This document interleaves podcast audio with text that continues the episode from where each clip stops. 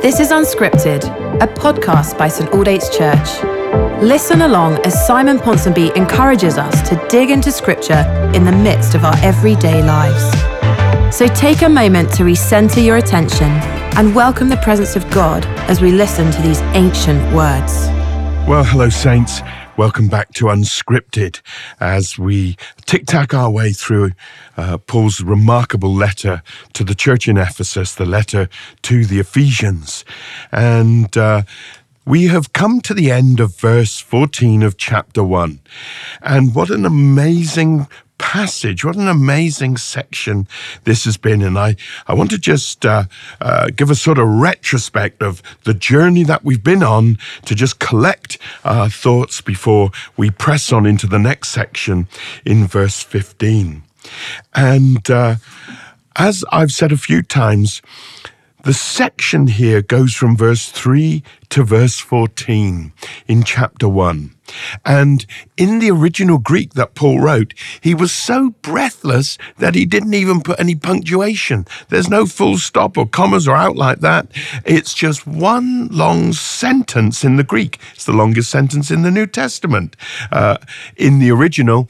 And Paul is just pouring it out and piling it on and just uh, thrilled and exulting and excited about who we are and what is ours in Christ Jesus. This whole section from 3 to 14 is about identity and inheritance. It's about what God has done for us, what God has given us in Christ Jesus. It's our inheritance. And it's the activity and the gifts of God to us. And it's all in the past tense. None of these things are things that we need to reach for or attain to or go after or pray for or pursue. They are already ours. They're already there. We are already the recipients of these things. They're in the bank. And there are so many of them. We've just covered them so briefly. We've ri- literally just raced over it.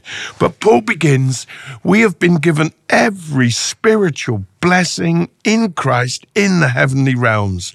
And then Paul just piles it on. We've been chosen. We've been made blameless. We've been predestined. We've been adopted. That we give God pleasure. That we're part of God's will.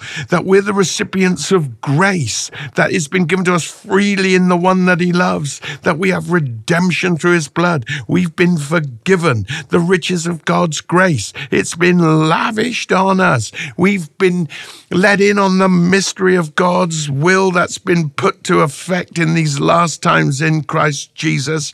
We've been chosen. He keeps going back to that. Never forget it. God chose you. You didn't choose him. You're chosen and predestined, and you have a purpose that is to live for the praise of his glory. You've been marked by the Holy Spirit, the deposit, the engagement ring that awaits the day of consummation when Jesus returns. And there's the great wedding day, the wedding banquet, the feast of the Lamb. I mean, it's completely mind blowingly epic. We should never get over the wonder of it all. This remarkable passage. I want to say that um, our need for ministry, our needs for therapy, our need for counseling, our need for inner healing.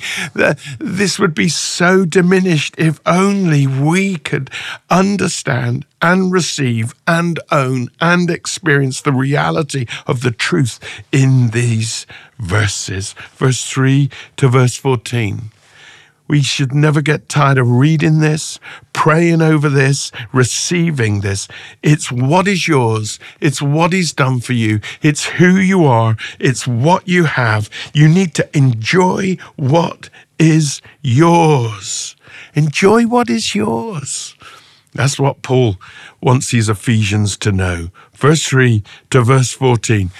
All of that has been given to us, and it's been given to us in Christ Jesus in Him and only in Him. That's where these things are found. That's where these things are given. And as we look to Him and trust in Him and receive Him and are joined to Him, then they are ours. And when we know that, then, as we've seen several times already, the overflow, the response will be that we worship and praise Him. What an amazing thing!